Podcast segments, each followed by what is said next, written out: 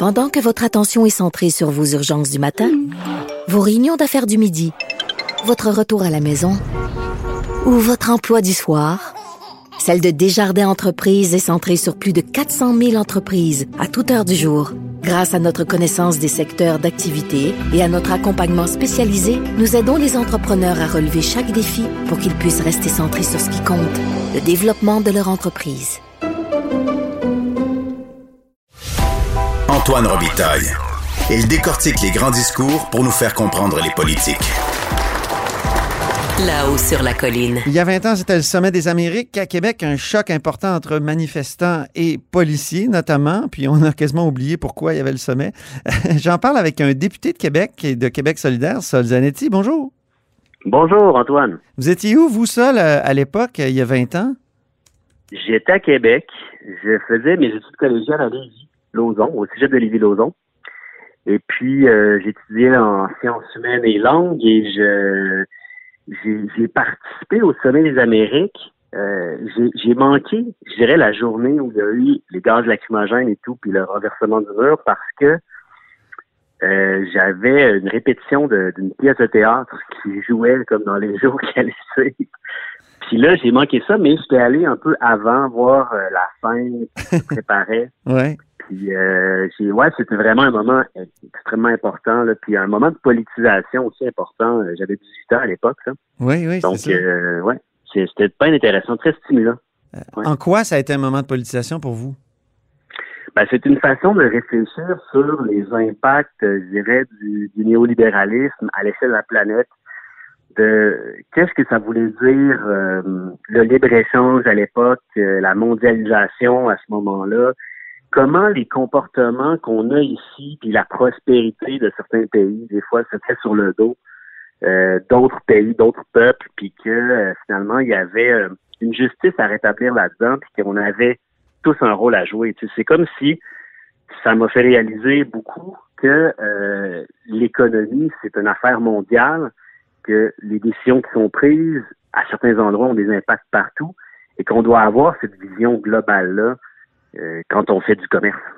Oui. Votre engagement pour la souveraineté par après, est-ce que c'était lié à un rejet, de, certain rejet de la mondialisation? Euh, non, pas vraiment. Moi, c'est vraiment euh, en lisant Pierre Falardeau là, que graduellement je suis devenu indépendantiste.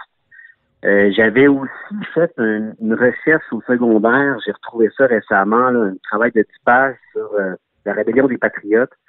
Puis, euh, tu sais, c'est quelque chose là-dedans qui me qui m'avait beaucoup touché. Hmm. Euh, C'était moins lié à ça aussi parce qu'à l'époque, euh, ben, le PQ qui était euh, qui était le, symbole, le vaisseau amiral de l'indépendance, n'était pas tant opposé à au libre-échange nécessairement. Tu sais, il disait Ah oui, mais on veut des exceptions. C'est une espèce d'opposition modérée, je dirais.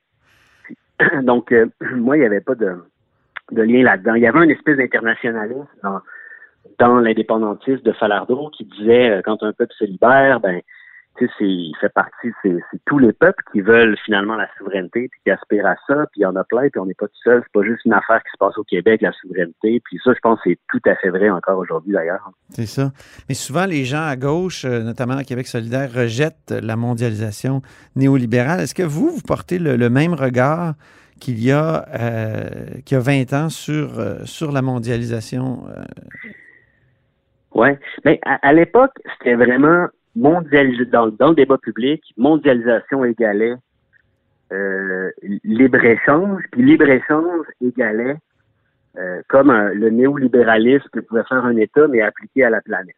C'était comme ce que ça signifiait à ce moment-là, mondialisation, pour moi, euh, c'était, puis parce que c'était le contexte, c'est l'ASLEA, là, ce qui, ce qui était rejeté au sommet des Amériques, c'était d'un accord de, de libre-échange d'Amérique qui allait créer des zones franches euh, au Mexique où est-ce que les, les peuples allaient pouvoir se faire exploiter par des multinationales euh, sans, sans trop d'intervention, sans normes minimales, où l'environnement n'allait plus compter. Bref, c'était comme on lève les barrières que les peuples ont mis en place pour se protéger, pour protéger leur qualité de vie, pour protéger leur environnement, puis on laisse juste ceux qui ont du capital aller le faire grossir euh, sans, sans limite. Fait que mm-hmm. ça, ça, je me posais à ça, je me pose à ça aujourd'hui, on se pose à ça. Mais la mondialisation, tu sais, ça, a plusieurs visages. La mondialisation, ça peut être le partage des connaissances scientifiques, ça peut être l'émergence d'une solidarité entre euh, des peuples, entre des mouvements euh, syndicaux, entre des mouvements environnementaux. Greta Thunberg, par exemple, c'est à quelque part un effet de la mondialisation. Oui. Effet tout à fait positif. Sauf qu'en même temps, c'est ça, c'est qu'il y a plusieurs mondialisations possibles. Puis l'altermondialisme qui était promu à l'époque, un terme qui est un peu dont on parle moins aujourd'hui, ben c'était juste de dire, c'était pas tant contre la mondialisation de dire on en veut une autre, on en veut une qui sert les peuples plus que les multinationales. C'est ça. Certains disent, et on j'écoutais, c'est-à-dire j'interviewais hier Stéphane Paquin de l'ENAP, qui dit qu'on exagère l'ampleur de la mondialisation, surtout à gauche, mais aussi à droite. À droite, on en fait, euh, donc, euh, on pleure la fin de la souveraineté nationale, par exemple. À gauche, on, a peur des, des, effets. Et lui dit, ben, on exagère l'ampleur de la mondialisation et on se trompe sur son effet délétère. Ça, ça n'a pas vraiment contribué à plus de pauvreté. Les pays qui ont embrassé la mondialisation ont continué d'être des États-providence. On pense euh, aux pays scandinaves. Euh, quand vous écoutez ce discours-là, vous comment vous réagissez, euh, Sol? Mais ben, d'abord, euh, l'ASLEA n'a pas fonctionné. Non. donc le programme auquel tout le monde, ben pas tout le monde, mais la gauche s'opposait à cette époque-là, il n'a pas été pleinement réalisé comme certains auraient souhaité. Donc, on peut expliquer par ça le fait que les effets se sont peut-être moins matérialisés. J'ai pas étudié l'ensemble des conséquences, mais c'est que les conséquences, oui, c'est vrai qu'on craignait aussi la délocalisation d'emplois au Québec. On disait, ah ben là, ça va être plus facile à exploiter le monde ailleurs. Mais on crée aussi l'exploitation des peuples ailleurs.